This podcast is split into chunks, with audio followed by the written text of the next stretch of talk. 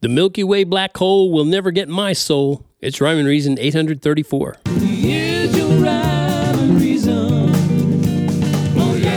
Hey there, Tony here, and yes, I'm getting a little bit solar system on you, and galaxy on you, and scientific on you, because I, I just read a short article about a Milky Way black hole problem. And are you sitting down? Because you better brace yourself, because this is a serious problem, y'all. And here's a snippet from that article. The it this is a quote from it. a black hole with millions of times more mass than the sun is hurtling towards Earth and will one day wipe out life as we know it. The black hole is speeding towards us at 110 kilometers per second and is at the center of the Andromeda galaxy. All right. All right. I hope you don't have big plans for this weekend, right? Because there you go. I mean, 110 kilometers per second. That's even faster than, uh, I don't know, NASCAR can go.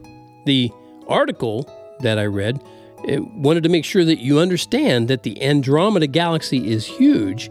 So it continued with this, and here's another quote from them located just 26,000 light years away, and as we speak, it's in the process of tearing apart entire stars and star systems, occasionally consuming them, adding to its mass like a voracious shark. Due to the size of Andromeda, however, there's only going to be one winner when it smashes into the Milky Way. and I would imagine that they're saying that it's not going to be the Milky Way. Okay, so let's get back to that Milky Way black hole then, because evidently, according to the article, and these are, you know, great minds who work on these things, most galaxies have a supermassive black hole which stars swirl around and it helps keep everything in formation. That's what they said. Now, side note, I think it's funny when so called scientists who believe the evolution origin theory use words like formation. You know, because forming something, uh, anyway. Our own Milky Way's black hole is no small matter, and the article I read describes it like this quoting again, and not just any black hole, it's a supermassive black hole with more than 4.1 million times the mass of the Sun the good old sun. I mean, that's huge. That is huge. So it's got to have a negative impact on us, right? If not right away, at least sometime in the future. Yeah, the writer of that article said, We're safe for now. But he added, Panic will happen when the Milky Way collides with Andromeda in about 4 billion years. The panic is going to happen. You can rest assured. So I don't know about you, but as for me and my household, we're going to start freezing a lot more grass fed beef and we're going to add to our solar panel supply. Yeah, I mean, I was a Boy Scout. Be prepared is my motto. Because when that panic hits, you can bet it's every man for himself. Whoa, that was misogynistic and transphobic, wasn't it? Oh well, so be it.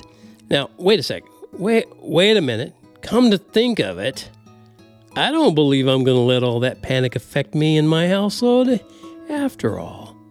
Matter of fact, we choose to trust in the creator of all the galaxies in the universe, and he, that would be Jesus, holds the universe together. Science fiction scientists don't have a clue about that glue. No, they don't. Now, as for me and my household, we have confidence and hope and peace about the Milky Way, even if it has a supermassive black hole.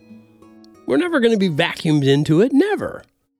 And that's why I, and by the way, before I go on, neither will any other generation. No. So that's why I could compose a composed and peaceful lullaby uh, called The Milky Way Bouquet. You've been listening to it as I've been talking, and I confidently included it in a collection of lullabies and put them all in a book, and it's called Lullaby Bye.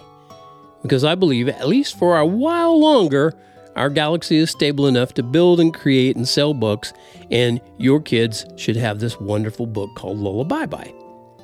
Yeah, they should be playing the Lullaby Bye songs in the book, and in the book it has the words, and they can also draw and color in it, and uh, you can get uh, links to it on tonyfunderburk.com.